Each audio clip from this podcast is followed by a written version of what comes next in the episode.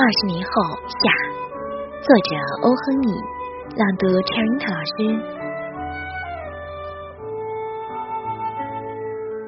又是一阵冷飕飕的风穿街而过，一阵沉寂。他们俩谁也没有说话。过了一会儿，警察准备离开这里。我就走了。他对那个男子说：“我希望你的朋友很快就会到来。假如他不准时赶来，你会离开这儿吗？”“不会的，我起码要再等他半个小时。如果吉米他还活着，他一定会来这儿的。”就说这些吧。再见，警官先生。再见，先生。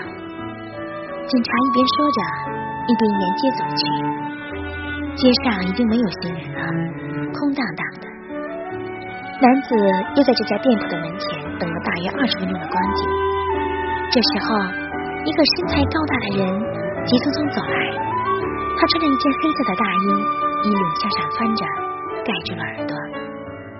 你是 Bob 吗？男人问道。你是吉米，店门口的男子大声地说，显然他很激动。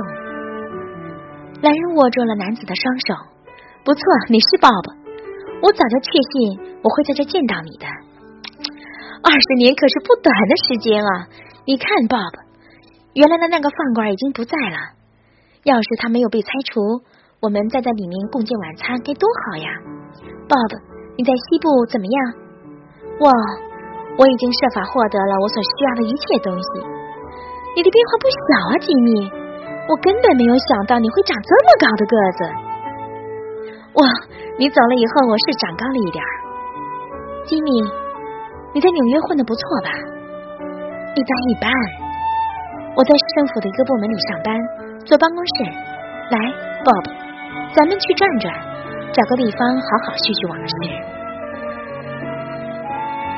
这条街的街角处有一家大商店，尽管时间已经不早了，商店里的灯还亮着。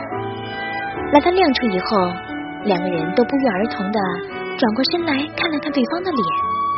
突然，那个从西部来的男子停住了脚步。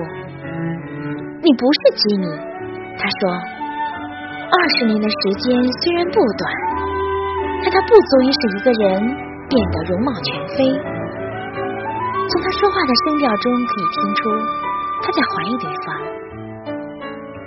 然而，二十年的时间却可以使一个好人变成坏人。高个子说：“你被捕了，圆滑的 Bob。芝加哥警方猜到你会溜到我们这边来，通知我们说想跟你聊聊。好吧，在我们还没有去警察局之前，先给你看一张条子。”是你的刑警吉米写给你的。鲍勃接过便条，读着读着，他微微的颤抖起来。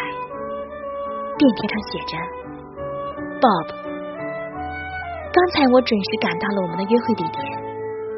当你划着火柴点烟时，我发现你正是那个芝加哥警方所通缉的人。不知怎么的，我不忍自己亲自逮捕你。”只得找了个便衣警察来做这件事。